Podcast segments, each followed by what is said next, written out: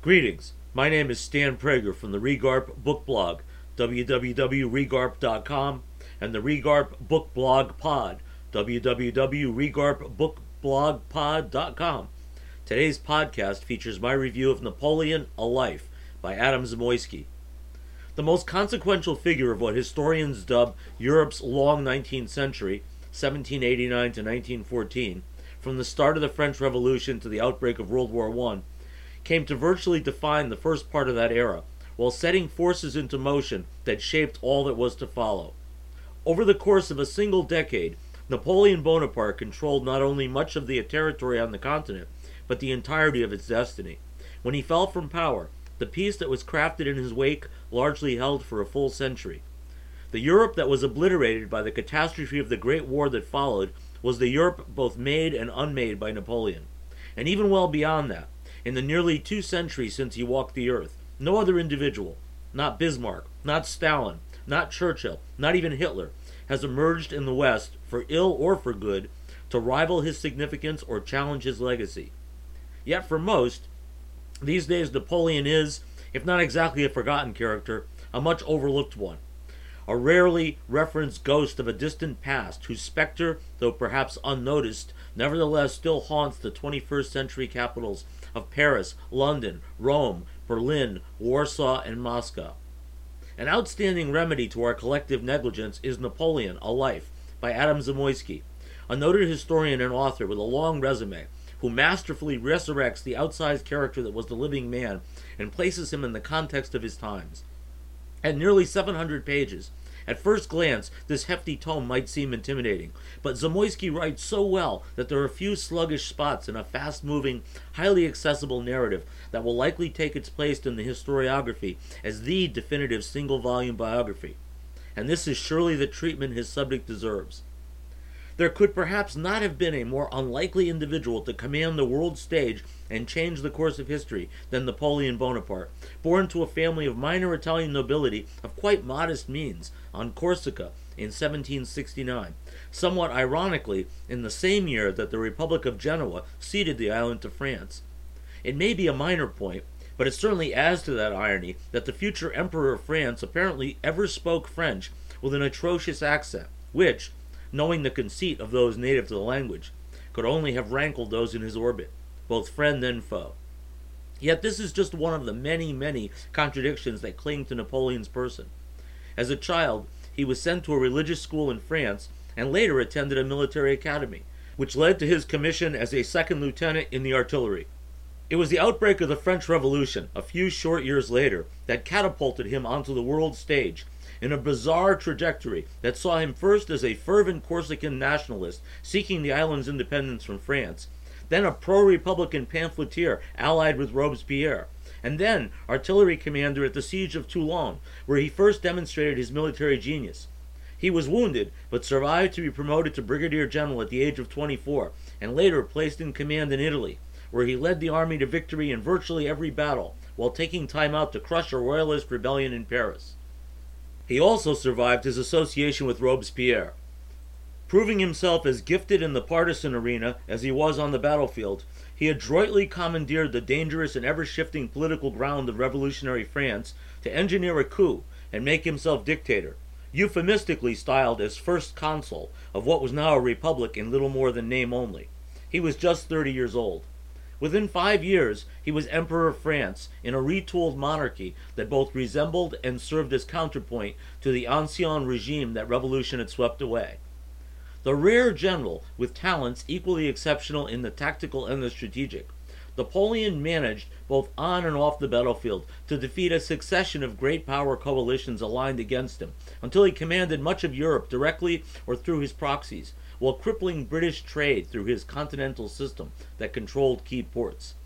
Like Alexander two millennia before him, Napoleon was brilliant, courageous, opportunistic, and lucky, all the ingredients necessary for unparalleled triumph on such a grand scale. Unlike Alexander, he outlived his conquest to try to remake his realm, in his case by spreading liberal reforms, stamping out feudalism, promoting meritocracy, and codifying laws but he also lived to fall from power, and to fall hard.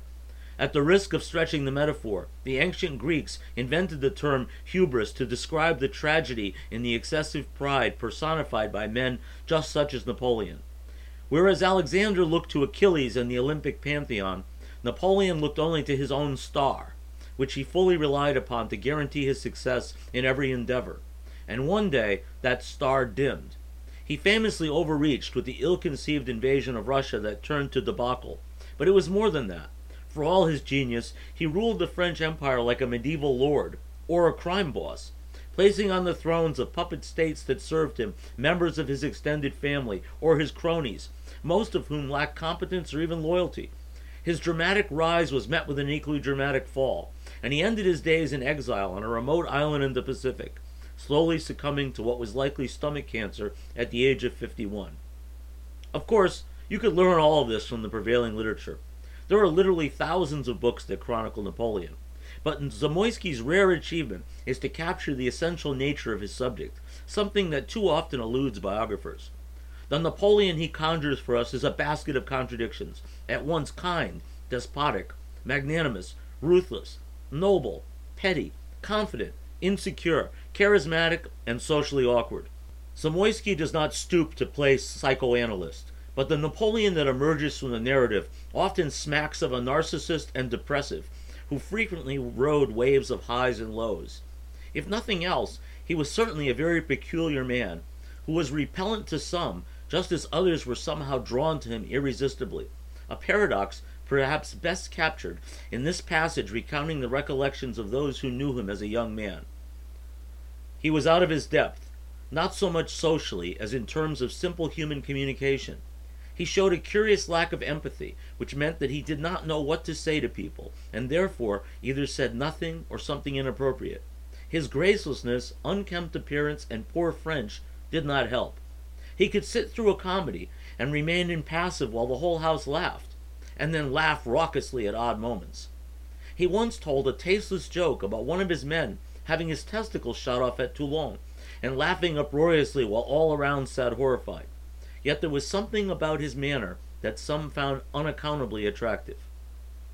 Zamoyski does not pass judgment on Napoleon, but deftly brings color, form, and substance to his sketches of him, so that the reader is rewarded with a genuine sense of familiarity with the living man, an accomplishment that cannot be overstated. If there is a flaw, it is that the work is skimpy on the historical backdrop, on the prequel to Napoleon, those not already well schooled with the milieu of late 18th century Europe may be at a disadvantage. But this is perhaps a quibble, for to do so competently would have further swelled the size of the book and risked an unwieldy text. On the other hand, there is a welcome supply of many fine maps, as well as copious notes. Napoleon's ambition left thousands of dead in his wake, and he left his mark far beyond the Europe he transformed. Modern Egyptology was born out of Napoleon's military campaign in Egypt. The famous Rosetta Stone was among the spoils of war, although it ultimately ended up in British rather than French hands. Napoleon was the force behind the Louisiana Purchase, which effectively doubled the size of the nascent United States. It was the impressment of American seamen during the Napoleonic Wars that was a leading casus belli in the War of 1812 and it was British exhaustion at the conclusion of that conflict that spared the young republic a harsher price for peace. Look closely, and you will find Napoleon's fingerprints nearly everywhere. And you will see them in far greater detail if you treat yourself to Zamoyski's magnificent biography, which surely does justice to his legacy.